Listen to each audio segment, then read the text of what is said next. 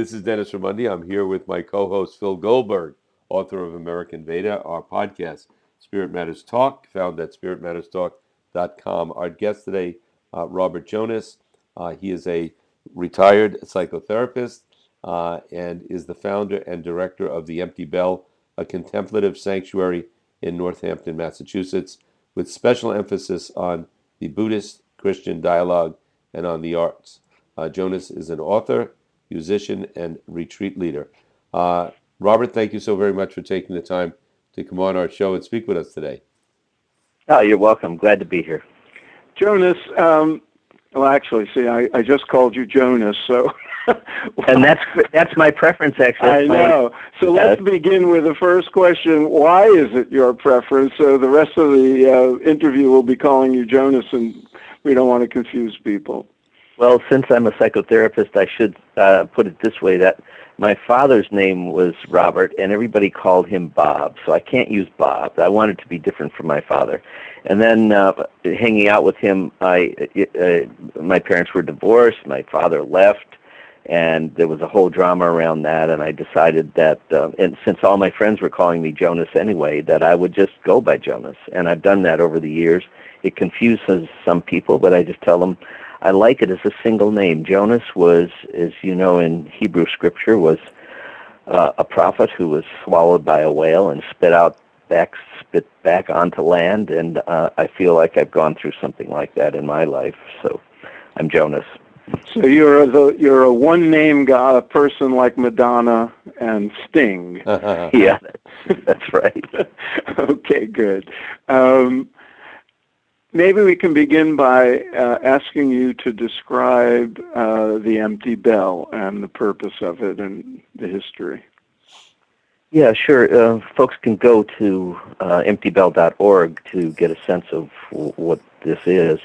I, uh, after finishing my doctorate at Harvard in '83 uh, in psychotherapy, I then I spent five years doing organizational development work and psychotherapy, and then partly the influence of my mentor, who was Henry Nouwen, um, a, great um, Roman Catholic author and spiritual director. He, he, we became friends, and he encouraged me to go ahead with my East-West dialogue work. So, in 1993, in Watertown, Massachusetts, I founded the Empty Bell, and it, at that time it was a carriage house designed in the architecture of a Zen monastery, and um, it was specifically for the purpose of bringing Buddhists and Christians together. So in the 1990s, for 11 years, it was the go-to place in the Boston area for Buddhist-Christian dialogue, and I would bring quarterly uh, I brought leaders from both traditions together at the Empty Bell. We would sit in silence in the morning,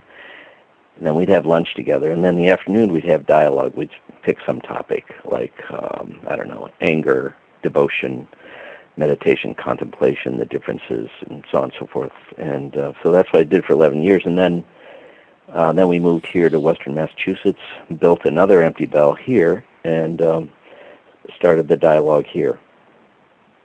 Uh, jo- Jonas, I mean Robert. anyway, oh no, you want to be called Jonas, so we'll go back to that.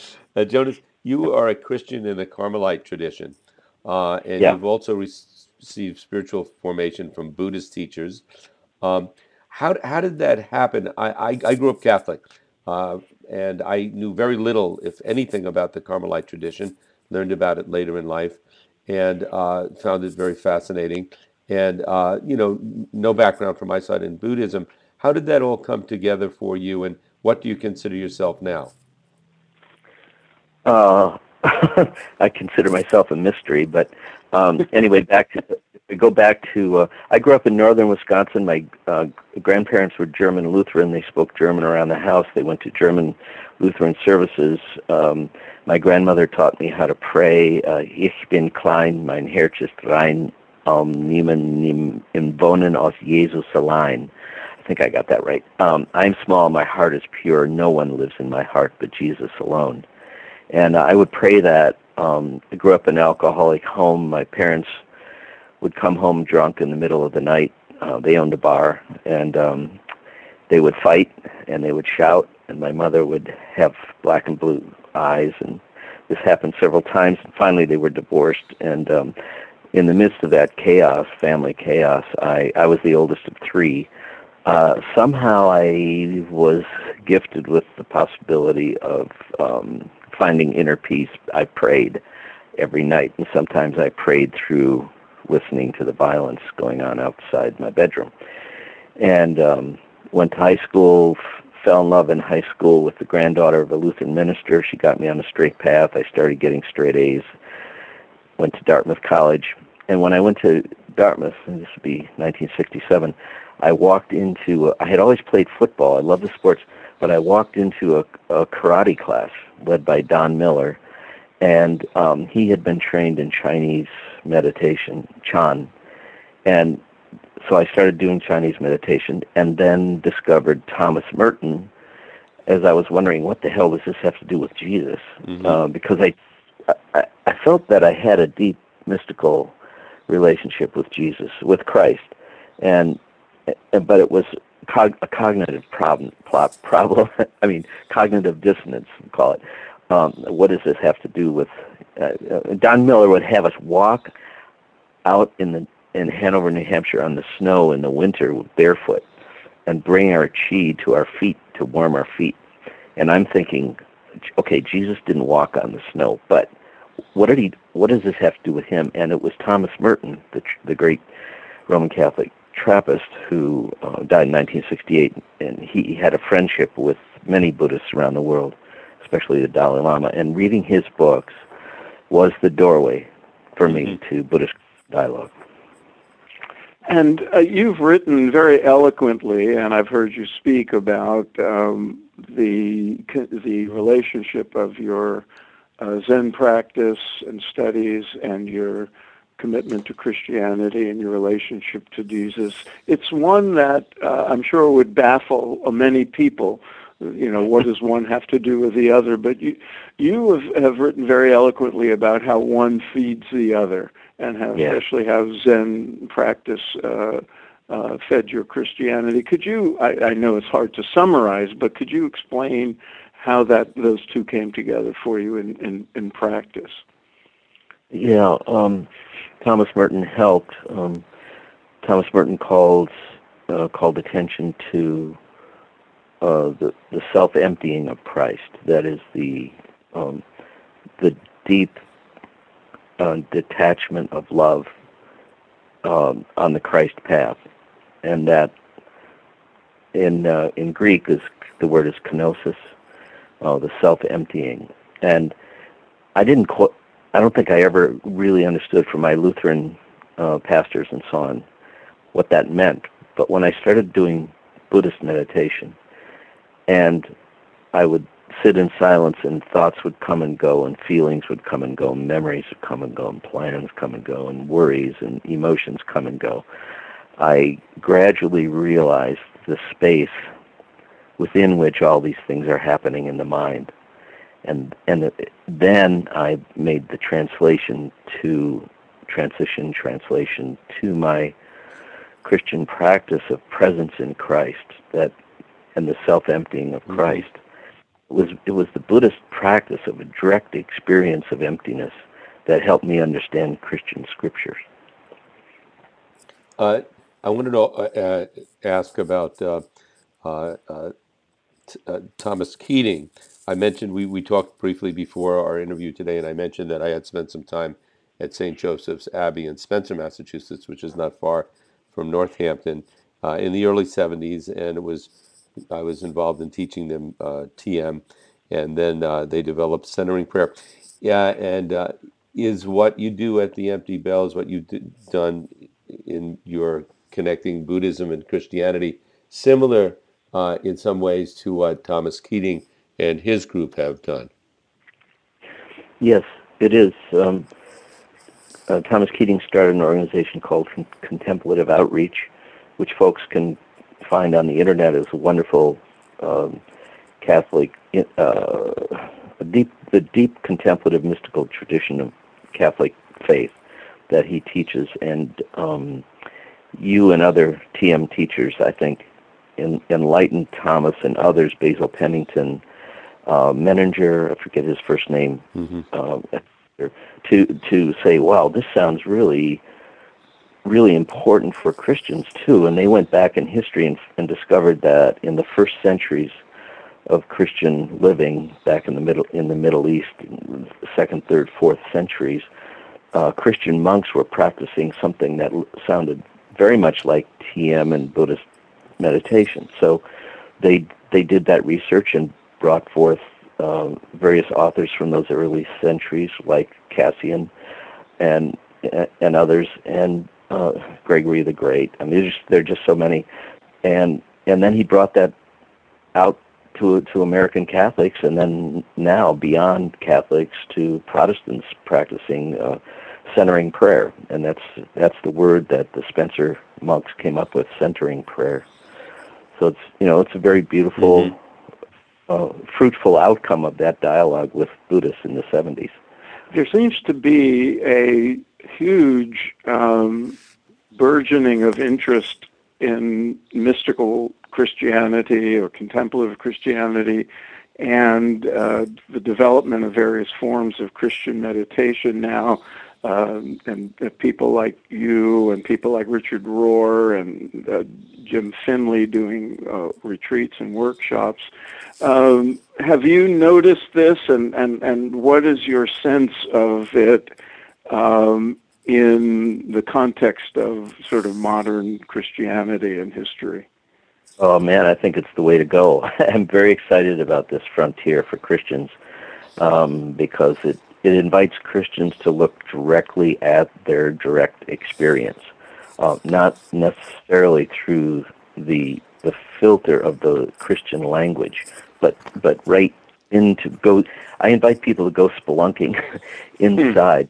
In, inside the Christian story, um, and what we find there is if you read, if folks who are interested, could read John, uh, the Gospel of John 15 to 17, when Jesus knows that he's going to die, he gives everything away. He's basically giving his whole way of living, his his joy and his freedom to others, and um, and he says, "I'm in you, and you're in me, and we're we're all in God." Basically, you know, it's this: uh, we're not one and we're not two. So it's it's this experience that's, that we're being invited into of that honors diversity within the unity of love, and that is what Richard Rohr is all about um, down at the Living School in Albuquerque. And as you know, he's invited so many other wonderful teachers: Mirabai Starr, Cynthia mm-hmm. Bourgeault, uh, Jim Finley, who's a friend of yours, I think. And yeah. Jim and I have gotten to be friends. Jim Finley, um, and Jim was a monk under Thomas Merton so uh, I've been and one of our interviewees. Yeah, as was Mirabai Starr. right. Yeah, recently. Oh, yeah. that's great. Yeah. So I, I've been to four of Jim Finley's retreats at his invitation um, to play shakuhachi um, to, uh, for the meditations to lead into the meditations, and mm-hmm. um, I, I shouldn't. Uh, and and ba- uh, um, one phrase that's being used now by a lot of these um, progressive Christian mystical teachers, I don't know what to call them, contemplative teachers, is non-dual consciousness, mm-hmm. uh, which has some resonance with Advaita Hinduism and mm-hmm. um, other other faith traditions. Um, in fact, I think it's the deep common ground that we need to um, uh, cultivate for interfaith dialogue. Mm-hmm. Um, but I, I, sh- I, should mention, just back up a little bit, that in 1991, when I was at um, I, as a lead in to the Empty Bell, I got a postdoc master's at Weston School of Theology, Jesuit School, and my thesis was on the healing interaction of object relations psychotherapy, Buddhist meditation, and Christian contemplative prayer. Mm. And that, that that was my honors thesis. And that that thesis, the research for that thesis has really fed my life. And in a class on Thomas Merton's relationship with the Dalai Lama, I uh, the teaching fellow stood up and played the shakuhachi. He was a former Trappist monk, David Duncavage, and as soon as I heard the notes of the shakuhachi, Japanese bamboo flute, I, I realized this is my instrument. I, I was 44 years old, hadn't played anything since college, and the basic practice that I still do uh, for all my retreats, I play a little shakuhachi, is um, Ichion Jobutsu in Japanese, which means to become Buddha in one sound. Mm-hmm. So that that that's become the basis of my Zen practice is blowing Zen, Sui Zen. Uh, Jonas? Uh, I should add that uh, I've been privileged to be in uh, retreat settings with you and when you've played this shakuhachi, and I've heard your CDs, and, and so we should call the uh, listeners' attention to uh, your your CDs, and mm-hmm. They can have that same experience. Yeah, thank you. If you, thanks, Phil. If yeah, if you go to um, iTunes, for example, or Spotify, and type in "blowing bamboo," or type in my name, Robert A. Jonas, um, you'll you'll find my first CD, which is all Sui Zen blowing Zen pieces mm-hmm. from Japan. Yeah. It's a, it's very very contemplative experience just to listen. Mm-hmm.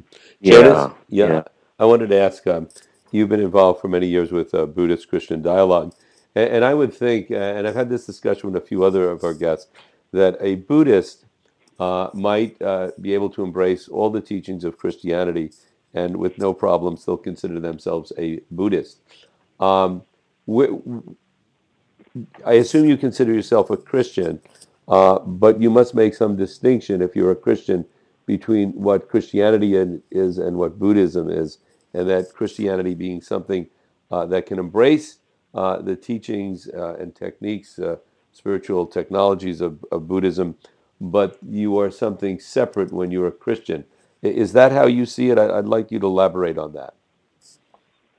Yeah, that's a really good question. Um, I I tell people who I am according to where I am and what the topic is, and mm-hmm. I mean, um, I, I don't walk around thinking of myself as anything um, because as soon as I do, I feel constricted.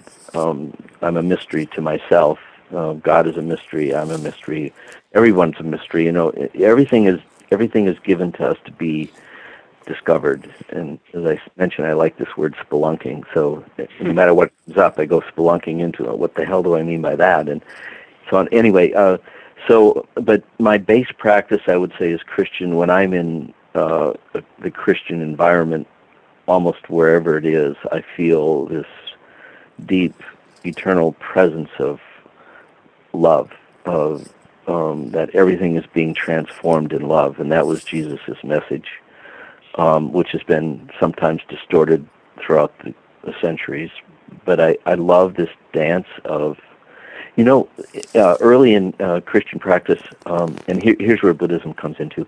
Um, back in the fourth and fifth centuries, when all of the uh, leaders of the church were getting together under um, Constantine, trying to decide who is what is a Christian. Uh, the, the Greek word that they came up with is God is a perichoresis, and what peri uh, it translates as peri is around and choresis is dance. That God is a dance around of love. Uh, God is a dynamic presencing of love that honors diversity and unity. And and then if we go back to Genesis, we're created in that image that we are a dance around of love. We're we're created in the image and likeness of God. If you look at you know first chapter of Genesis, so um, I it's hard to describe. Okay, I'm sitting at the Zen Mountain Monastery in New York one year, and I was at a three-day Zen retreat, and John Daido Loori was the teacher then, and you know he grew up Catholic and became a Zen master. But I'm sitting on the cushion and on day three, and I was very frustrated. I, I just had a hard time sitting still. But by day three, I was starting to settle in, and then this beautiful, this kind of beauty that was transcending any language came up in me and this love and I started to cry and I felt this light in me like oh like what what is, if I were to put a name on this what is this and what came to me as a Christian is Christ this is Christ Christ is sitting here on this zen cushion learning zen and Christ is Christ is everywhere so occasionally when I have conversations with fundamentalist Christians and they say, "Well, what are you doing in a Zen monastery?" And I say "Well, Christ, what do you th- you think there are places where Christ is not? Christ is everywhere.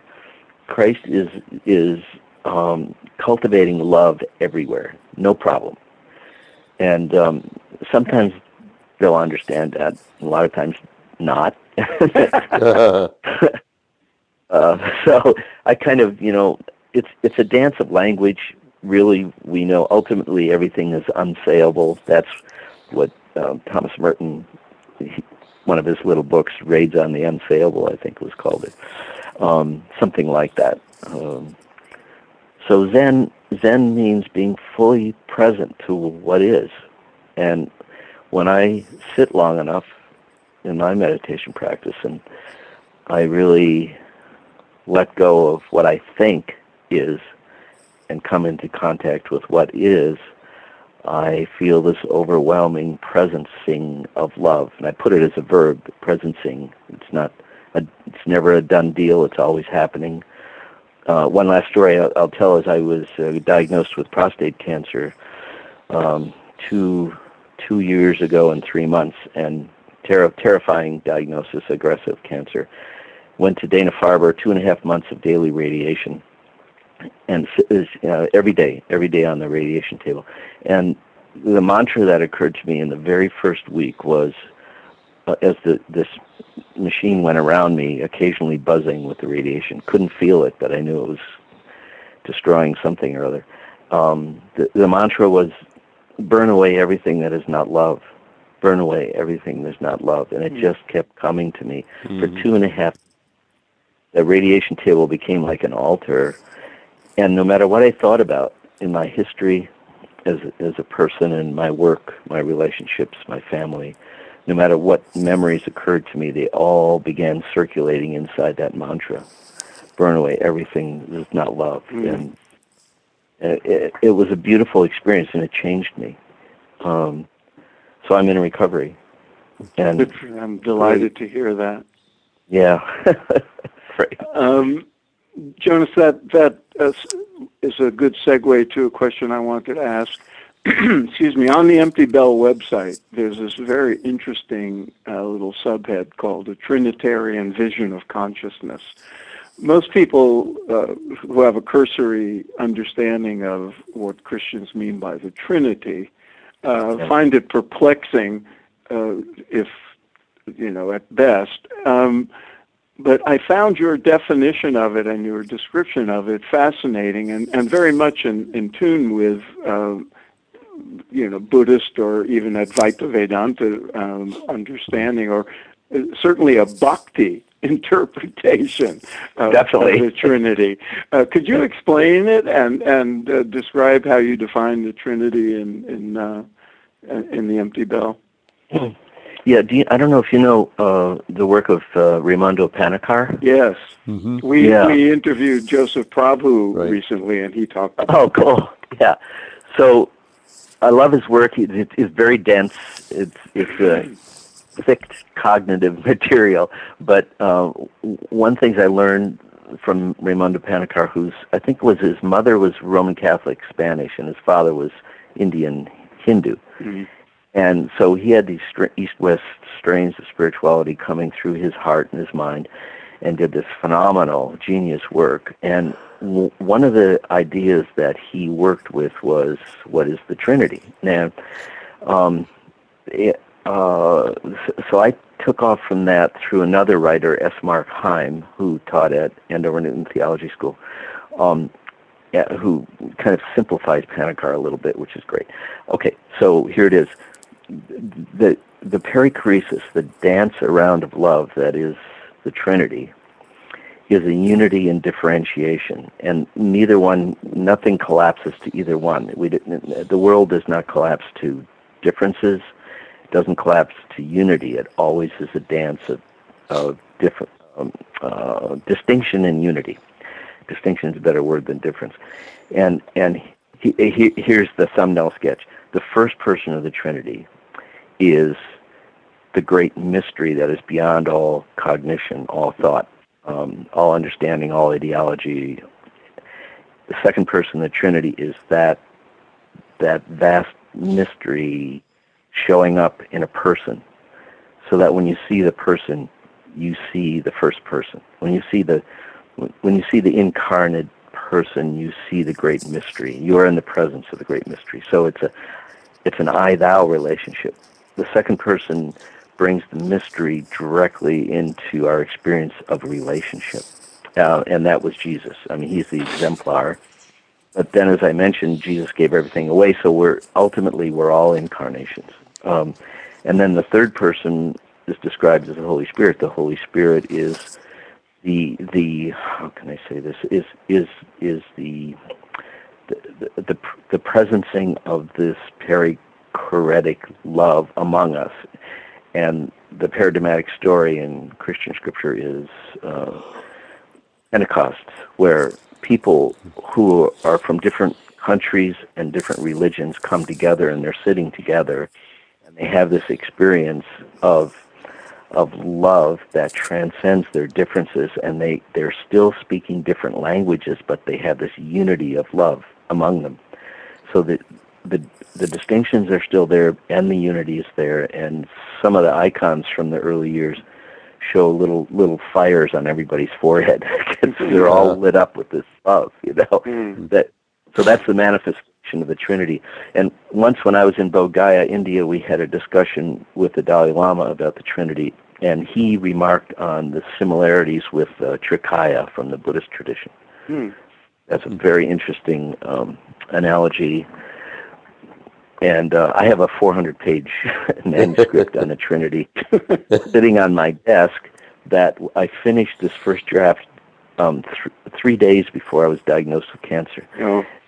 So now I have to decide should I get back into that. Oh, Jonas, uh, in in Buddhist tradition, uh, there, as I understand it, there's uh, a teaching of enlightenment that human evolution uh, reaches its pinnacle at a certain point. And in Christianity, uh, as I understand, uh, from my knowledge of it, uh, that is uh, not found uh, so much uh, a description of enlightenment. Um, what what are your thoughts on that, and, and how do you see the um, the concept of enlightenment of a particular of an individual in relation to the teachings of Christianity? Yeah, good question. so in in Buddhism, we might say that a person realizes um, their fundamental, ultimate dharma nature, or, or true self, or whatever. And, and, true self is used in Zen. True self is used by Thomas Merton, uh, where we are living in the midst of having transcended our chronological, historical life mm-hmm. into a, in, you know, into a universal, eternal identity that we, called the true self. It's also um, if you if you again if you you got to read Paul Saint Paul. He says, "Let the same mind be in you that was in Christ Jesus." The mm-hmm. same mind. So for Christians to realize that we are the mind of Christ, we are the presence of Christ, is our analog to enlightenment. Um, Paul also says, that we can realize the mystery of Christ in us, um, that the Holy Spirit is in us. And Paul said, "Now not I, but Christ in me." What he and what he means is he's he's detached from his ego I, and that is it. There's this exemplar of Christ living through him, and hmm. Christ is the presencing of the perichoresis, the dance of love. So that's enlightenment for Christians. Mm-hmm. Interesting, Jonas. You you allude, you mentioned earlier your cancer diagnosis and treatment, and um, uh, I, uh, just in the interest of full disclosure, I've known you for a, a long time, and I remember uh, hearing you speak and um, then reading uh, your uh, description of how you grew spiritually through great tragedies in your life, and um, and now you've no doubt done the same with your cancer diagnosis.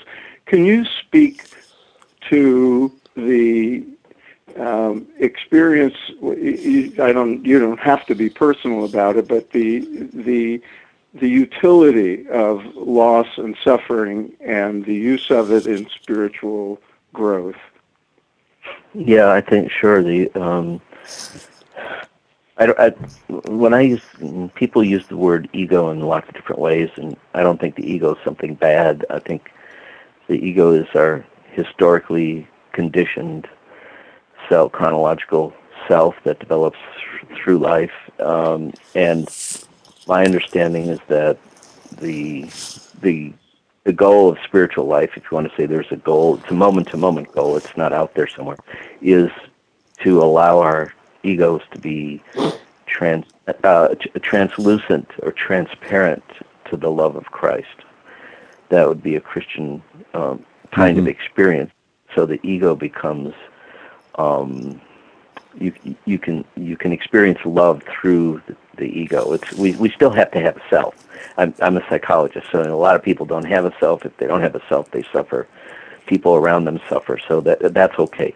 It's the transparency that we're looking for, and for me, it's like the ego is so determined to stay in control and to be self-centered, so determined, and it's suffering. It's going through these experiences where we have no control where terrible things are happening and we can't stop it, that we either surrender and go with it, um, or we keep fighting and we end up, mm-hmm. you know, uh, suffering even more. So, to me, almost, suffering is almost, I wouldn't say necessary, but suffering is a doorway into enlightenment, whether you're Buddhist or Christian. Mm-hmm. Um, it, it, it never goes away, but it is a doorway, it's a portal, it's a threshold into realization, into love. Um, mm-hmm. You know, being really here with others and not wanting to be somewhere else. Mm-hmm. Um, I, I remember also another tragedy for me was um, losing a daughter. Margaret and I um, lost a daughter. We loved Rebecca, and um, and and she died. And um, Henri Nouwen was my mentor, and Henri came to uh, our house, and um, he said, you know, Jonas, uh, uh, Jesus lost Rebecca too. And I didn't understand that right away, um, but it gradually grew on me that um, that God is not up in the clouds. God, God is not a father figure in the sky somewhere, but that God is the presencing of love. And that was Henri's way of saying that God experiences our suffering in the most intimate, direct way. Mm-hmm um, to say that Jesus lost Rebecca too, and that really helped me. That I that I I can't bear the amount of suffering that I feel. I when when I see what's happening to the climate, you know, with climate change to the planet, mm-hmm. and I look around me with the homeless people and the terrible things that are happening in our planet, I can't bear it. But I, my my spiritual life, my devotion tells me that that there's just this, this great love holding all this suffering and being with it. And it's, that's my path. mm-hmm. That's my path. Right. Jonas, yeah. uh, uh, people listening in, uh, I'm sure many are very inspired by your words and, and maybe thinking, how can I live a more spiritual life on a daily basis? What are some of the things that you would recommend to them? And, and in your own daily life, how much time do you put into spiritual practice every day and and what types of spiritual practice do you engage in? Yeah, that's a really good question. You know, there are uh, Christian teachers who, rec- like Richard Rohr, I would say, and Jim Finley, two examples, um, and, and, and Thomas Keating, who recommend uh, 20 minutes of meditation a day. You know, just as a basic practice. Um, and I respect that. I don't do that always. Um, I uh, the two regular things that I have in my life that are absolutely essential are I, I meditate with a group of other Christians who have East-West experience every Sunday morning, and I've been mm-hmm. doing that for 20, 23 years, um, and, and Wednesday mornings. Um, the Wednesday morning group goes a little deeper into psychological issues, but it's basically the same. The Sunday morning practice is um, uh, gathering around on, on cushions and chairs and 20 we start with 20 minutes of silence. Um, then we read the Christian scriptures for the day so that we're connecting with the uh, the Christ story. And we know that we're connecting with Christians all over the planet billions of them. And that helps that there's a we're in the midst of a week it's not this is not an individual practice. And then um, and then we have sharing time to speak honestly uh, whether we like it or not, what's coming up in our lives in relation to the great story, the Christ story. So that that's absolutely essential for me. The, the day, my daily practice is to realize this love in all my relationships. As soon as I notice, uh, one example, as soon as I notice irritation with my wife Margaret, or with a friend or at work. Uh, I do a lot of conservation work. As soon as I notice irritation, as an example, um, I, that's the portal for me to practice love. What is going on here? So I go spelunking into irritation every day, um, or traffic, or whatever you know, shopping. It doesn't matter. So my spiritual practice, I, I would say there's. I spend most time in spiritual practice as I live my ordinary life. Um, but it's quite invisible. It's subtle. It's uh, it's not sitting on a cushion. It's not 20 minutes this or something. Um, can I realize love in every situation in my life? That's that's my practice. Mm-hmm. Beautiful, uh, Jonas. Before we uh, let you go, uh, I'd love to call the listeners' attention to some of your uh, written work in case they want to um, learn more about you and from you. You've written about your mentor Henri Nouwen, uh, and you have a, a beautiful book about uh, called Rebecca, a Father's Journey from Grief to Gratitude. Uh, can you say something about uh, the books and articles that people might uh, be able to uh, access? Uh, sure. Um, I just want to call attention to Henri Nouwen again, who's a friend. He lived with us for a while, and Henri, Roman Catholic, um, wrote 35 books. One of his best books is Return of the Prodigal Son that great story from the Hebrew tradition, being welcomed home with all our shame and guilt and so forth. And Hillary Clinton, by the way, has said that that's her favorite spiritual book. Hmm. Is um, is Henri's um, Return of the Prodigal Son, and that's Henri with an I and N O U W E N. Excuse me. He died 20 years ago this year. Um, so I've written two books about him. The, the second is called. I'd recommend the second book called The Essential Henri Nouwen uh, it's from Shambhala Press um, because they they they were interested in my first book, and they someone there, uh, I think the editor, I can't remember his name now, said that Henri Nouwen sounded like a Christian Pema Chodron. Mm. Um, so that's why I wrote the second book called The Essential Henri Nouwen. And then there's Rebecca losing our daughter. Um, and I have an argument with uh, Meister Eckhart, the great um, 14th century Christian mystic, in that book because I was leading retreats about him, and I I liked some of his advice and didn't like others, so I put in a a pretend dialogue argument with, with Meister Eckhart. Um, and then there's two other things I would mention. I have a chapter in a book called um, the chapter is called "Loving Someone You Can't See." It's my relationship with Jesus and all, all images of Jesus disappearing for me over the years. That's in a book called "Beside Still Waters: um, colon Jews, Christians, and the Way of the Buddha." And each each chapter there are 14 chapters. Uh, seven of them are by Jews, and seven seven are by Christians who had a Buddhist practice, and their Jewishness and their Christianness was transformed by practicing Buddhist meditation. So that's a great book. And then finally, I'll mention um, a chapter called "Cigarette Smoke and Incense: A Perfect Storm of Healing," and that's a chapter in uh, Into the Mountain Stream Psychotherapy and Buddhism uh, by Paul Cooper, who's a psychiatrist.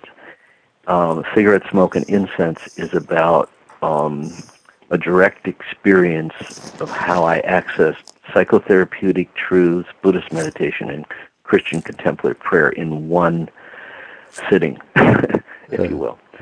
The, these are all on my website. Great. Jonas, thank you so very much for your time. Uh, it's emptybell.com org. Uh, all this will be posted up on our uh, podcast. Information on uh, finding out more about uh, uh, Jonas and, and what he's doing and the activities, the Empty Bell. Uh, very inspiring. I hope you can come back on the show sometime soon. This is much more oh, that sure. we could discuss.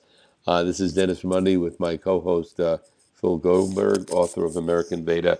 Our guest today, Robert A. Jonas, who runs is the founder and uh, director of the Empty Bell in Northampton, Massachusetts. Uh, you're listening to Spirit Matters Talk at spiritmatterstalk.com. Uh, please uh, check us out on social media. We're on Facebook, Twitter, everywhere, and uh, send in your questions or recommendations for uh, um, guests and so on and so forth. Jonas, thank you again so very much for taking the time to come on. Any final words, Phil, that you'd like to say? No, I just want to thank Jonas and wish him continued success in his work and uh, continued good health. Thank you, thank you, both of you guys. This is a wonderful conversation that we've had, and I love the work you're doing on your your website and your radio show. Thank you so much. Thank you.